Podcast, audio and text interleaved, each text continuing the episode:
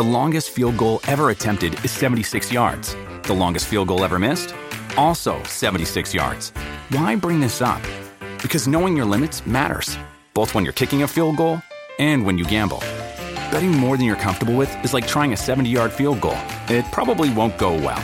So set a limit when you gamble and stick to it. Want more helpful tips like this? Go to keepitfunohio.com for games, quizzes, and lots of ways to keep your gambling from getting out of hand. Hello there. It's time for Most Things Kenobi.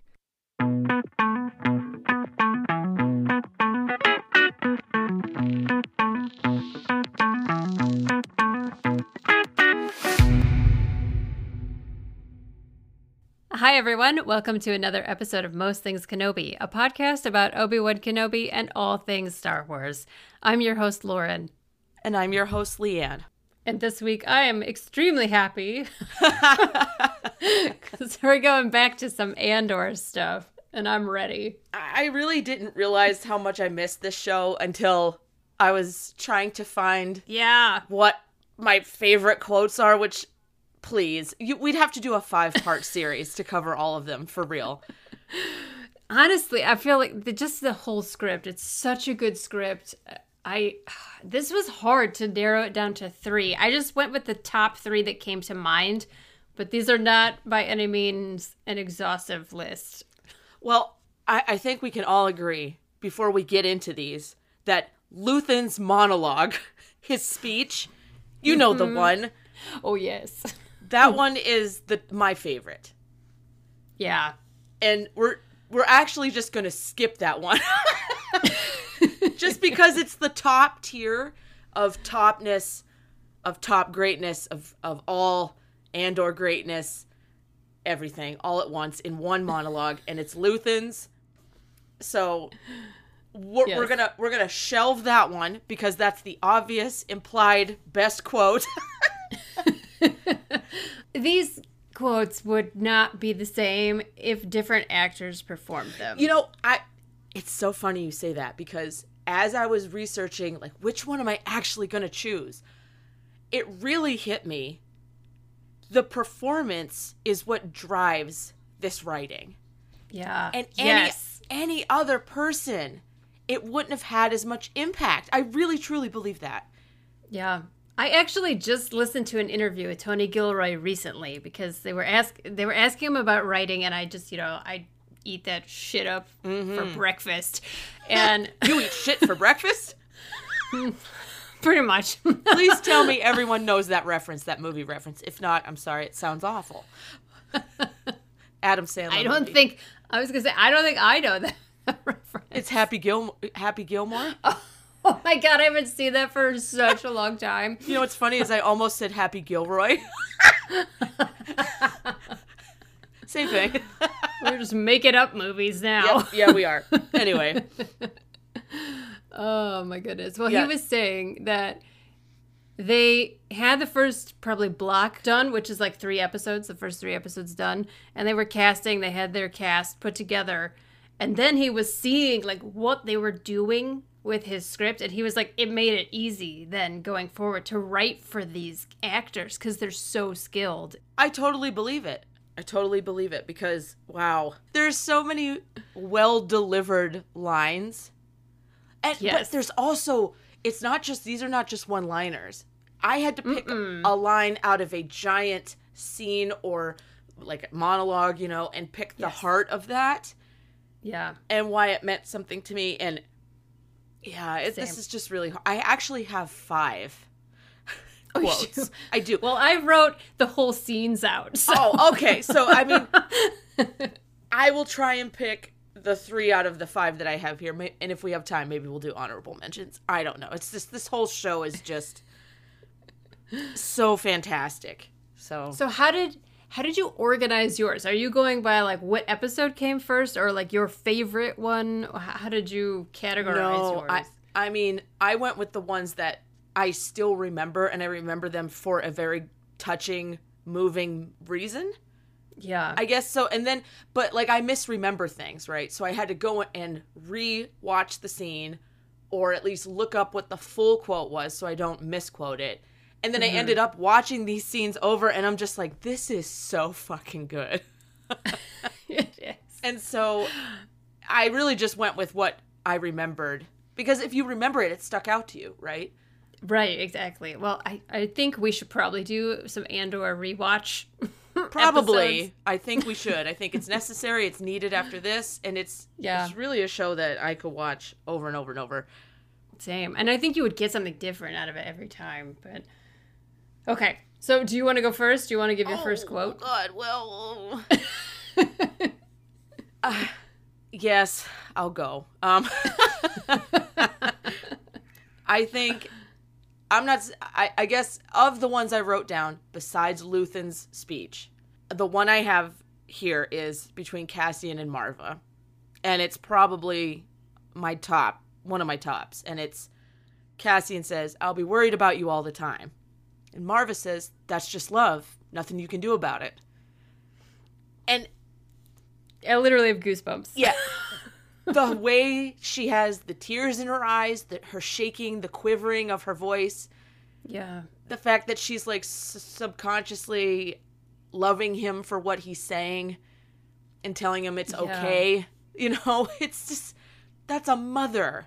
That's a mother's love. And a son's worry like he's worried about her and he wants to take care of her and he doesn't want to leave her and the whole exchange is just beautiful. Honestly, that's just love. Nothing you can do about it. She says it so matter of factly, so it's so practical. Like, that's just love. Nothing you can do about it, but it, there's so much more in it. And and this is where I want to highlight the fact that the delivery and the acting on this part is unmatched. Yes, she's able to convey so much pain and that bittersweetness of being a parent, of like loving somebody so much that you're willing to let them go because that's what's best for that person. It's so hard and it It's gutting, yeah. I want to know how many takes they took on that one because if it was multiple, fucking kudos because it would be one of those scenes that would drain me if I had to do it more than once. But if they did it one time, kudos to the nth degree because Yeah. that's that's some fucking skill. These people are they are top-notch actors and actresses. They're all honestly to a T too good for Star Wars. we have stuff like uh, walking carpet you know and and then we have this stuff from andor i mean we we love both for what they are yes, they're different. They're different entities completely, Yeah. and I like that though. I like Yes, that. I like that. I do too. This actually is growing Star Wars, so that's why I why I always wanted to write fan fiction is because I wanted to like elevate Star Wars. Not that Star Wars is not elevated, because it's all as obviously we've done how many shows Yeah. now uh, all about this. But I wanted to see like what it would be like if you took Star Wars and turned it into like classic literature, and this is basically what it would be. this is like Dostoevsky, or you know, yes basically Andor is if you turn Star Wars into something classical. So yes yes well that's my first one out of this list oh, it's so good. It's one of my favorite scenes in the whole show. Honestly. yeah it, it really it stuck out to me and it had to be on this list it's just it's so it's just so good i mean marva has a lot of good things to say she's on my list three times but honestly, I, we could do a whole episode just about Marva and her Yes. amazing acting, her amazing dialogue, everything about hers. I love, I love Fiona Shaw with like Yeah, my whole heart. she she really i she should know how much she's loved i hope she does so what's yours my god Well, my my first one is also a Cassian quote. It's from the episode "The Axe Forgets," mm-hmm. and I've talked about all my quotes already in other episodes, but I'm gonna I wanted to talk about them again because I want to like deep dive into it a little bit more. yeah So this is the one where they're on their way to Aldhani, Mm-hmm, and Skeen puts a knife to Cassian's throat and like starts this little fight yes this is so and good it's such a great scene. And Taramyn says, "You think we're scared?" And Cassian says, "I know you are." And he says, "Of course I'm afraid," because they accuse him of being scared. And he says, "Of course I'm afraid, but there's a difference between fear and losing your nerve. You want out of this? Make a choice. Don't use me as an excuse." I, I love that it's brilliant It's, It's so brilliant. And we discussed this before that one of the reasons I love this scene is it doesn't go the way most people would write this scene, right? It would Right. usually turn into a pissing match, but re- mm-hmm. what it what it really is showing, and this is why I love Cassian's character so much. It shows that yes, he knows how to control his fear, and he has since he was a child. You know, he lost his parents, his sister, his adoptive parents. Like his father, adopted father, was murdered in front of him. He was sent to prison. Mm-hmm. All of this shit taught him to control his fear, but this also shows that he is really intelligent, intuitive, and perceptive. Like he has a full understanding of everyone in this group, but never says it out loud unless he has to. Yeah, and they totally underestimate him. They think he doesn't. Yeah. They don't know a thing about him because he's Yeah. really closed off and good at protecting himself, but he's reading everybody in the room and can not just manipulate that, but like use that to protect himself. And that's basically like what he's doing in this scene. And I just, oh God, I love it so much. I really think that this that line is very inspiring because mm-hmm. if I could rem- if if I could, I'm doing it right now. I can remember numerous times where I am fucking scared to do something. Make a big life decision, right? Get on an airplane for 10 hours at a time. I'm scared. I'm, I'm openly scared about doing that, or I was. but you have to remember there's a difference between feeling the fear and doing it anyways, which is don't lose your nerve. yes. And going into a thing like Aldhani, they would be fools to say, "Oh, I'm not scared." Scare fear keeps you protected in a way. Yeah. But not losing your nerve is pushing past that and getting a job done and doing what needs to be done, like Cassian has always done, right up until what happens in fucking Rogue One. Exactly. That is Yep. scary shit. And the and the best part is if you think about Jyn, she's right there with them. Mm-hmm. She knows the difference between being scared and not losing your nerve. It's really refreshing, actually, to Yeah. see a hero who's afraid. Courage is not the absence of fear. No. Courage is doing a thing in spite of fear. And it's really interesting, too, because he kind of doesn't display fear. As filmmakers, they keep him very kind of neutral in a way. He's just there observing, kind of making his way. He needs them to trust him, but not because he believes in their cause, but because he doesn't, he wants to survive and walk away, right? Yes, That's what yes. he's trying to do. So I just find this so interesting because it's, and this is actually something I'm going to say about another quote I have. Still waters run deep with this character. Mm-hmm. What you see on Cassian's surface is not the whole story, and I love that. It's so, it's so satisfying to watch it unfold. It's really a testament to how good of a rebel spy he ends up being. I mean, everything that he's gone through leading up to when he becomes uh, a rebel is really what sets the stage for him becoming so successful. And he hasn't lost his humanity because we see in Rogue One he doesn't shoot Jyn's father like he's supposed to. Yeah. He's still he's very cerebral. He thinks things through, he observes, he reads the room. This quote, I mean, and, and the the best part is is the writing. You could say exactly what he said and make it a whole paragraph, but he did it in one line. Right. And this would normally like turn into a fist punching like Yeah. like we said like a pissing match between Yeah. these two men but what he's really doing is pointing out like it's normal first of all that you're all afraid but don't use me as Yeah, a fucking excuse that you're scared leave me out of your bullshit and i just Well, it's so much easier to put it on someone else, right, than to carry the weight of it yourself. And uh, that's Yeah. very human. But he recognizes that. And he's like one step ahead of these people at all times in this. I, I just love the whole Yeah. Aldhani. Everything about Aldhani is great. Yeah, I mean, like right up to when he shoots Skeen, it's like he's still, even though he, Skeen is like revealing his ploy and that he's a liar all at once. Cassian makes a decision in a Yeah. split second because, and I've heard Diego Luna talk about this. If someone asked him why his character Mm-hmm. killed him so quickly, and he said it was the first time he realized how dangerous it was to have people around you that could betray you and that you couldn't trust. Shit, yeah. Yes. I was like, Yeah. well. Mm-hmm. I mean, somebody like that is Skeen is never going to change. No, You're clearly not, not. You're not going to change his mind. You're not going to talk him out of it. He'll just betray you down the line by playing you a fool again. So Yeah. Gotta go. Okay, well, what's another one of yours? I I chose this one because it's part of a. I, I remember the first time I heard this in the scene, and I fucking cheered. So this is why this quote is on this list, and it's part of a much bigger entity of things which we know. The quote is, "Never more than twelve, by Kino Loy. Oh, man. And the reason I chose this is number one, it was at this moment because they're asking him how many guards, how many guards, how many patrolmen, whatever. And he's been denying and denying, and I'm not getting involved. Just put your head down and do your work. We're all just trying to get out of here, right? Push away, push away, push away. And at that point, he's in.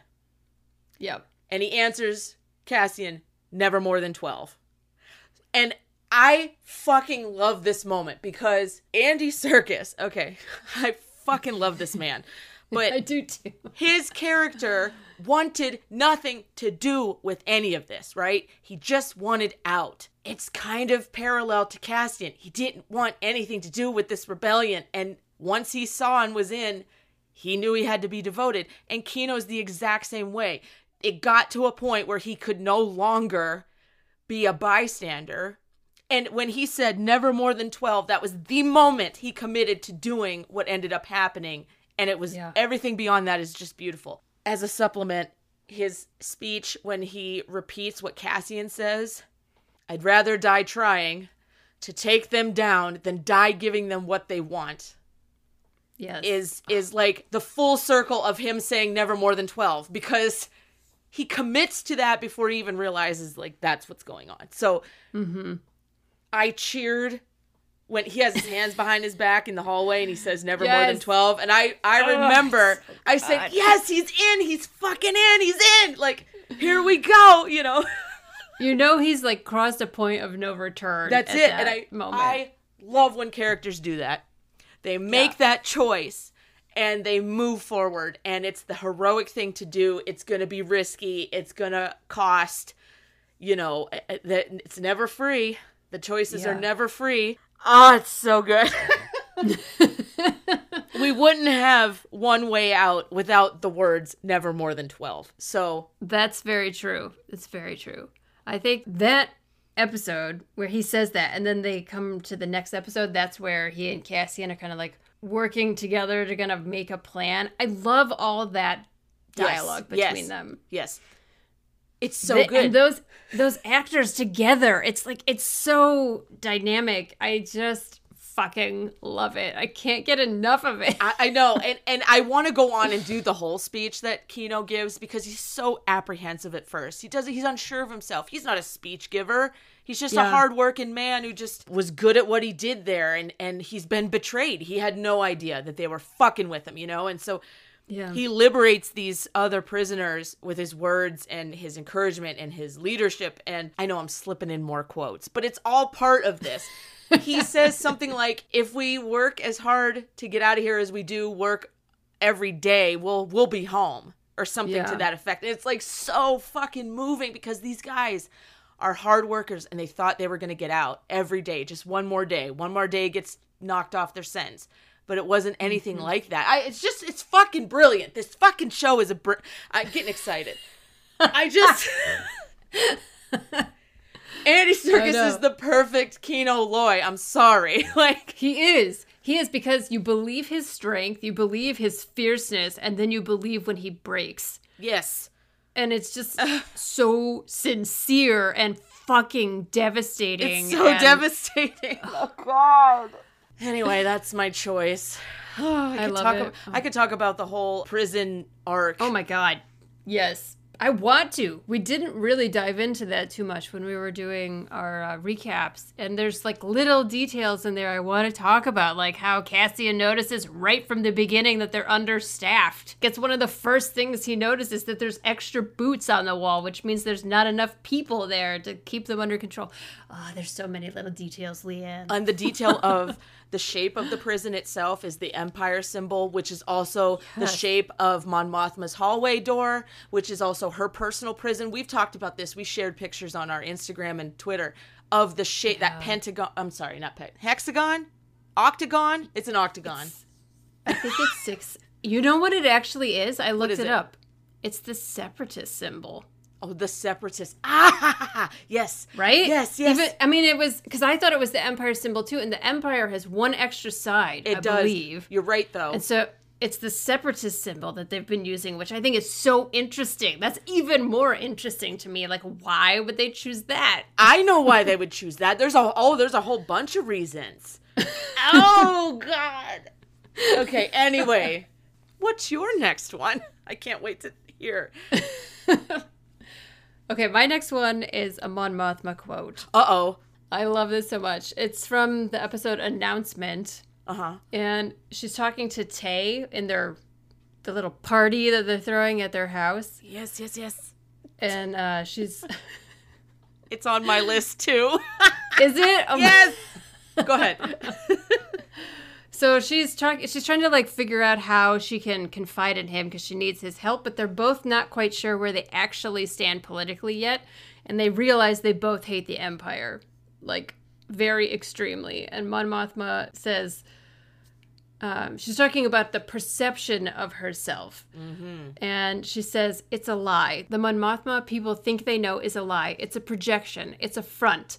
I've learned from Palpatine. I show you the stone in my hand, you miss the knife at your throat. Yes. Holy fuck. I just.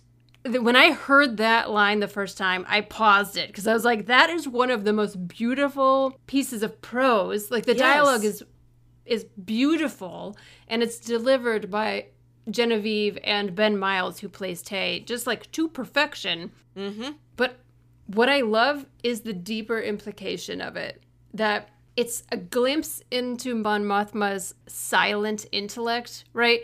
That mm-hmm. again, still waters run deep. What you see on the surface is not what's going on underneath. And she, to a careless observer who's not really paying attention, because if you are paying attention, she kind of does play her hand and tip her hand a little bit with her passion and her compassion and all of that. Mm-hmm. Sh- But she's, we're also seeing that she's like duplicitous, right? Now we're actually seeing how she does have multiple existences. She has to translate who she is into different worlds. She has to deal with the empire, but she's also creating this rebellion, this underground. And it also shows this line I show you the stone in my hand, you miss the knife at your throat. We're seeing her willingness to be ruthless in a way we never saw in the Clone Wars. We saw it in Palpatine. I think it's extremely important that she quotes Palpatine. Mm-hmm. That's what he's been doing all along. Yeah. It's truly amazing. For her to see like Palpatine's Yes, true intentions, even back in the Clone Wars, you know, and she's not afraid to use his own tactics against him. This is a woman I admire. yes. I, I gotta say, I have the second half of that quote as on my list. oh, do you? I do. Oh, that's great. May I read it? Because it Yes, goes please. perfectly. She Please. says in the same dialogue, this prose, as long as everyone thinks I'm an irritation, there's a good chance they'll miss what I'm really doing. Yes. And it settles over um, her bestie there. What's his name? Tay. Tay. It settles over, and there's a moment, and then she's like, smile. Don't forget to keep the mask on. You know? Yes. Oh my And god, she- it's so it's- good. Ah! She's so fucking charming. it's so good because my god there's there's a lot to unpack in just that. She is a multidimensional woman on a mission and the Yeah. stakes are getting higher and she's ready to play. Like she's really ready. Like for a while she kind of second guesses like what are you doing? when she talks to luthen in the museum. Yeah. and she's like don't you know that like poking them is gonna start shit? And he's like yeah that's why i'm doing it. So for a while she was a little afraid but just like all these other characters we've been talking about once they commit they're in. There's no turning back Yes, you're so right. That is like the theme, right, with, within this show.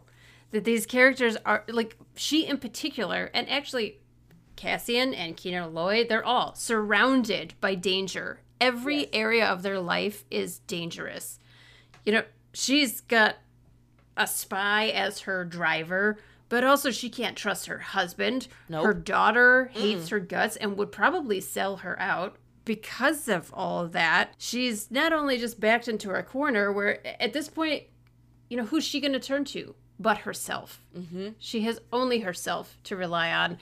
And the fact that she doesn't shrink away and disappear and go hide somewhere. Instead, she does the complete opposite, where she openly opposes the empire, empirical overreach. Mm-hmm. You know, I just think it's she is one of the most fascinating characters. I'll say female characters, but just characters in general in Star Wars because of this writing, but also Genevieve's performance as well. Just so fucking good. Oh my god. I could watch her all day. I could watch Yes. her read the phone book. Yes. And I'd be happy. Yeah, I want to touch on the fact of their choice in scene, setting this scene and having this moment between her and, and she and Tay. They could have had her, them alone in a room, but no, they kept him out, right?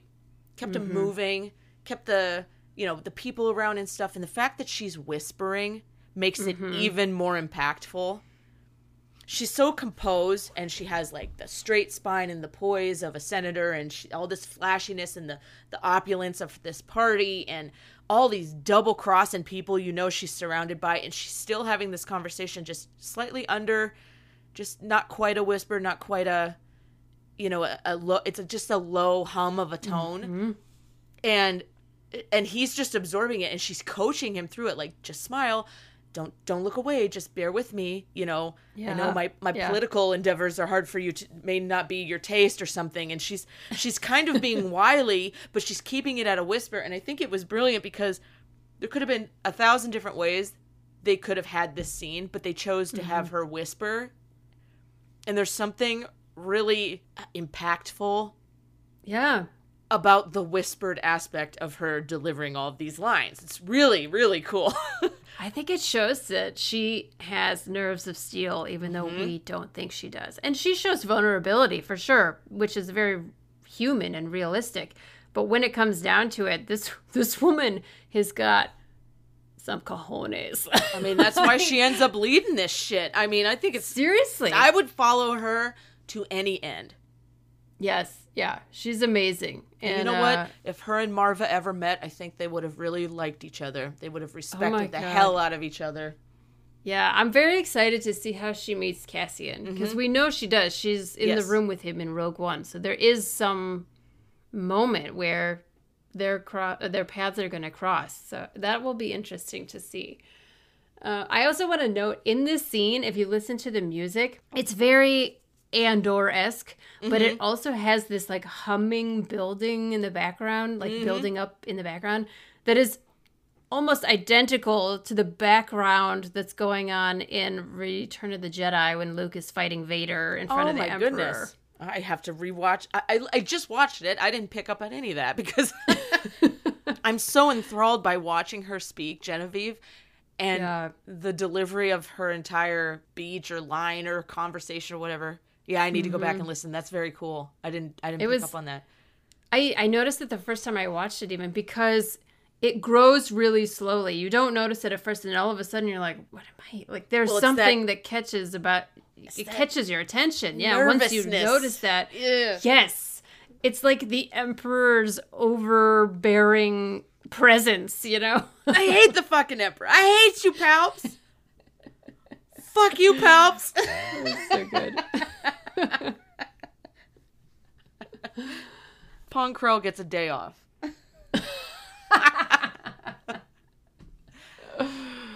So was that your number three? That I mean- quote. Yeah, but I have another. Okay, well, go for it then. I mean, this could be my three. I have to go back to Marva. nice. Because- I love her. this moment is so poignant. It's during the clanking, the miners. and They're all Yes. clanking. And it's for a reason. It was brilliant. But she says, gets to you, doesn't it? That's what a reckoning sounds like. You want it to stop, but it just keeps coming. It's when it stops, that's when you'll really want to start to fret. And oh she's Oh God, it's so right. because when it stops, all fucking hell breaks loose. Yep. And Yep, because what the sound is the build up. It is, right? And they're distracting with the and what are they doing? Why are they clanging? What are these people doing? We, you know, and it's a silent communicate, not not silent, but it's a wordless communication Yes. Yes. between the people. And she says in her death speech, like, we've always had each other, you know? And, and it's so evident in the way that they're synchronized and they do this. And of course, we have the guy up on the bell tower with the with the big clanking of the stone there. that man is a spirit animal for He- sure. I fucking love that man. I love him, but I just the reckoning start stu- uh, the reckoning stuff is it's kind of it bleeds through the entire series and it's summed up in her words in this quote and I fucking love it. It's such a good moment because she. She's the one who's being oppressed, right? They're in her home, Yeah, keeping her there. Sitting, she's just sitting in the chair and she's smiling, almost coyly. Yeah. And the way the guys start to get really nervous hearing Exactly. the noise, and then she just preys on their nervousness and like, Yeah. starts to play with them. Gets to you, doesn't it? I mean, I just love that. what are they gonna say to an old woman? You know, she's know. not. She's not threatening, is she? Oh, bitch! Yes, she is. Even after she dies, she'll get you again. So, Maarva's my hero, Yeah. and Yes, I would like I would like to be friends with Marva. I would like to visit her every day. I just love it. That's my. That's my final quote. Oh, I fucking love it. That's amazing. it's just with the clanking it that's such a smart and creative way to execute something like that and it's and it Yeah. really it really shows how well they knew that community that ha- they had built for this show Yeah. the miners and the the usage of their elements that they have all Yes. together as one Yes. Using the using what they salvage using what they work on you know all these things and it, they don't know anyone from the outside has no idea I fu- it's so good It's so good. It's so it's brilliant. It's really, really it's is. brilliant. It really is. It is some of the most incredible world building I've ever seen. And it's not piggybacking off of really anything else that exists except Rogue One, but even then it's so different. it's it's honestly we don't see anything else like it and we don't see much of it. There's a wreckage yard and then there's the community. And that's all we need to see to have this picture and it's really about the spirit of the people that end up making it more than what it is. The fact that they put bricks with ashes in them right? The- Yeah. it's just a what a cool concept. Uh, the whole thing from top to bottom is really smart i think I think so too. And the the it, that the brick thing in particular shows you the writers had an idea of what life on Ferrix was from birth to death. Yes, yes, yes, yes. So they had a general trajectory in their mind of like what a standard life would be like there. And they never bore us to death with exposition. They No. don't explain, they just be. You know, like they just act. Yeah. And we've we've caught onto it, you know, like you don't have to over explain. And that's why I love this show. They just drop you in and you're on your way. Mm-hmm. You know, like they never said that Yularen was Yularen. Right. You yeah, know? you just yeah. you just put it together because holy shit, that's Yularen. You That's know? I that makes me so sad.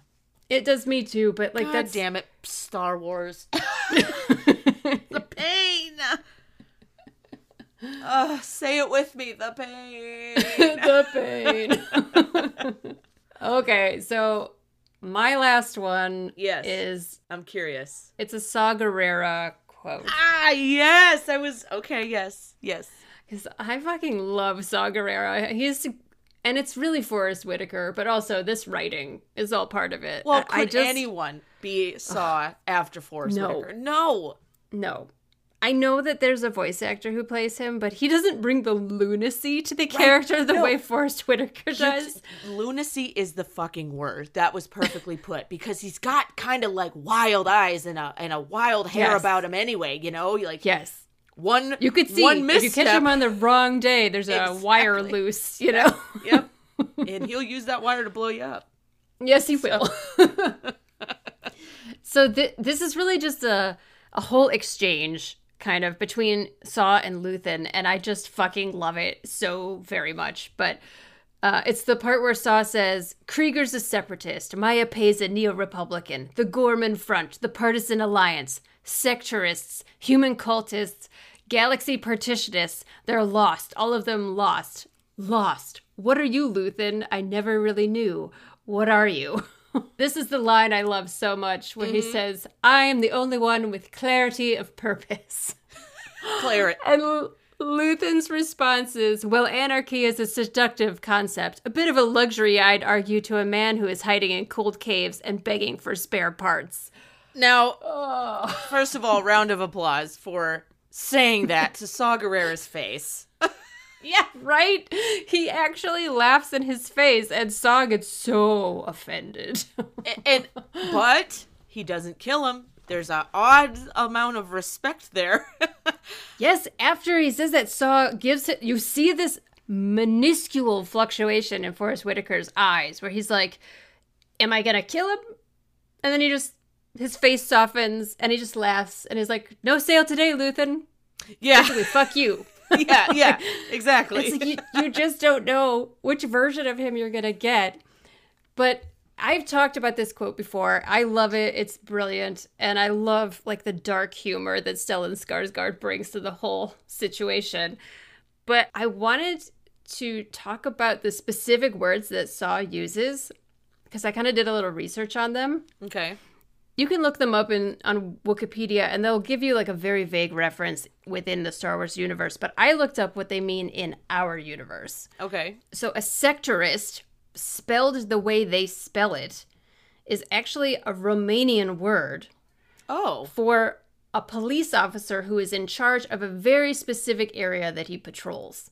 Okay. Makes sense. So, so if you The think of this in terms of that, yeah, like in the rebellion, there are like little areas that little rebellions, like little partisans, whatever you want to call them, they're like in their own little spot, right? And they patrol that area and they say Yeah. "fuck you" to the empire, but they're not part of the larger, the larger picture.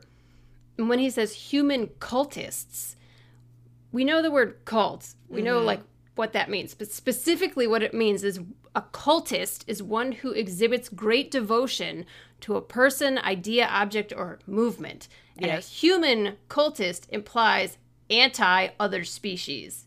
True. Yes. Oh. Ugh.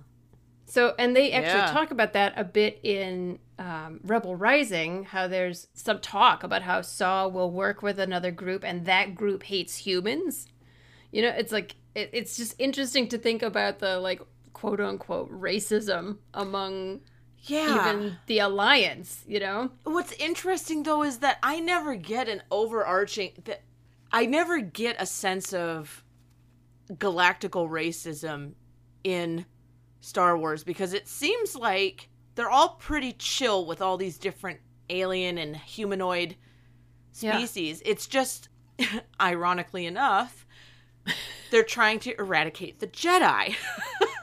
Right. like they're trying to wipe out a set of individuals that are strong in the force and it's Yeah. it really any race as long as they're strong in the force it's really Yeah. crazy so it's it's interesting to look at it from this point of view that yeah i guess i never thought of it like uh, what's the term again cultists, human cultists. human cultists yeah that's Yeah. i mean it's got to exist I, I i believe it Well, and like Saw has a really good perspective on it because he has been a partisan, Yeah. basically, because he was not a separatist nor into the Republic either back in the Clone Wars when we met him.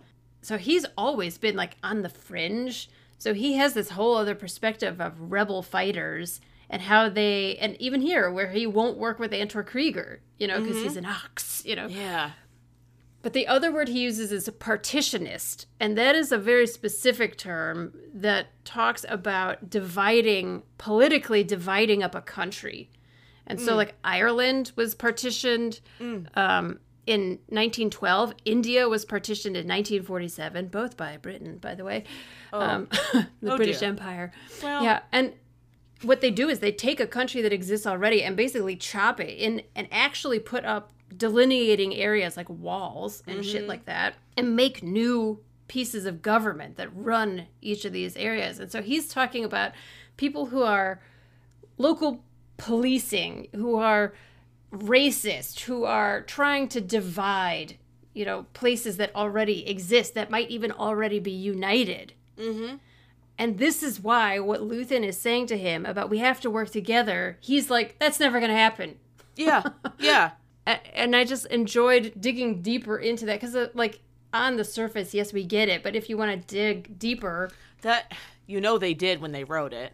right, like the whole use of the word sectorist is Yeah, that's very specific. I- I- yeah, there's somebody on the writing team knew.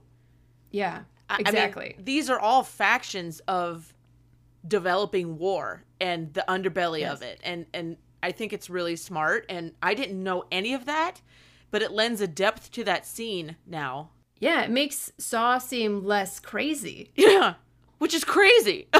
right because he's saying it with this like l- oh, crazy look in his eye but if you think of it it's like this is his perspective of why it's never going to work and Luthen has his head in the clouds whereas Luthen is looking at it from if we don't do this we literally will not be able to stop the empire from growing to the point where it will overwhelm us True. I mean, they both have their points. yeah I still think to this day that Saw Gerrera as a character, he was wronged. He's guilt. He feels guilt that will never go away, mm-hmm. and he is out to get people because of it under the guise of fighting against the empire. yeah i think he doesn't know what else to do with himself No, and I I do think in time when he meets others, he does this sort of conversation with Luthen, he even meets Jyn, you know, his world gets expanded a little bit, he begins to connect with others and I think it does transition over to fight the empire. We see it kind of like when he mm-hmm. lets Jyn go in Rogue One. Yeah. There's a greater purpose there, but he's at the end of his line and he probably sees all the mistakes he made and the generalizations and the and the and the very focused need for revenge Mm-hmm, to hurt mm-hmm. those that hurt him and that sort of thing. I totally get all of that. But it's nice to see him kind of expand away from that in a way. for by sure. the end. I I think he's so interesting because he is just not defined, really. He kind of is and this is also what makes him scary sometimes is you're never sure what you're going to get from him and that's why I love that scene between him and Jyn when she first sees him on Jedha because he really does love her. He really thought he was mm-hmm. doing the right thing for her. And she's mm-hmm. like, You just fucking abandoned me. And he's like, I think of you every day. It's like, What? Well, he's You know, like- probably he's been abandoned, and he's probably abandoned so many people that to him it's just a, a day that ends in Y. But to her, it meant more. yeah. So he, he was just protecting her, and that's what it takes. So that's what you do. Right. It's very cold and very, I don't want to say data driven, but because it's not data driven, it's more like emotion driven. But it's like his experience is it makes it difficult for him to have the the more sentimental side, I guess, or maybe because his sister died, he doesn't want the sentimental side. But Right. I just enjoy watching that because he's, again, he's nothing like any character you find anywhere else. He's so far from a cliche that he's so incredibly fascinating, and we know very little about him. We mm-hmm. see him; he drops in and out of mm-hmm. stories. Uh, But that's enough for you to get a pretty good sense of, like I said, the lunacy. The lunacy of it all. I do love him for it though. all of these individuals are great and and there's so many others. There's so many other lines.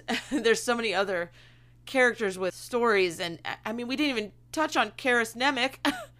You know, know. he's got a whole episode's worth of lines that we could talk about and We'll just have to do some more episodes where we just break down our Okay. favorite quotes. 'cause- let's do it.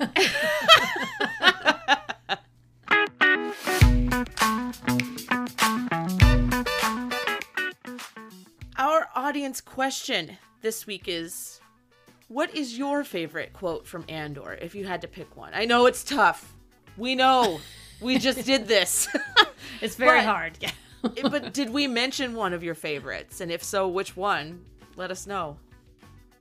Next week, we are diving back into some Obi Wan and some Clone Wars. We are going to Yes, yes. discuss Obi Wan Kenobi and Ahsoka's relationship. Leanne and I are going to pick our two favorite moments with them, and then we're gonna generally discuss how Obi Wan might have influenced Ahsoka throughout their time in the Jedi Order together. Yes, she had two uh, dads. She had two. She did. She did. She had two fathers and one mother, Padme. Weird. and Uncle Plo Koon. yes. Oh. So, of the comments that we got about our last two stories from a certain point of view, The Empire Strikes Back, all of the comments were this. We love this so much, we went out and bought the book. And I've gotten several messages, and so has Lauren, saying that. So, I mean, we weren't trying to sell anything this week, but I guess, hey, if you go and read it and you find a story that you love and want us to talk about, again, let us know. Enjoy the book. It's super amazing. And we're awaiting our check, Disney, whenever you want to send it. Okay, yeah. Mm, yeah. See you never. yeah, right. Thank you so much for joining us here on the Most Things Kenobi podcast. We appreciate every single one of our patrons and are grateful for your support. If you'd like to support the podcast and become a patron as well, head over to the Most Things Kenobi Patreon. As always, you can follow us on Tumblr, Twitter, Instagram, and YouTube, and don't forget to subscribe on your favorite podcast player. If you enjoy our podcast, please rate us on Spotify and Apple. That really helps us out. And if you need just one place to find all of these, head over to mostthingskenobi.com. so until next time, my space twin, may the force be with you. Always.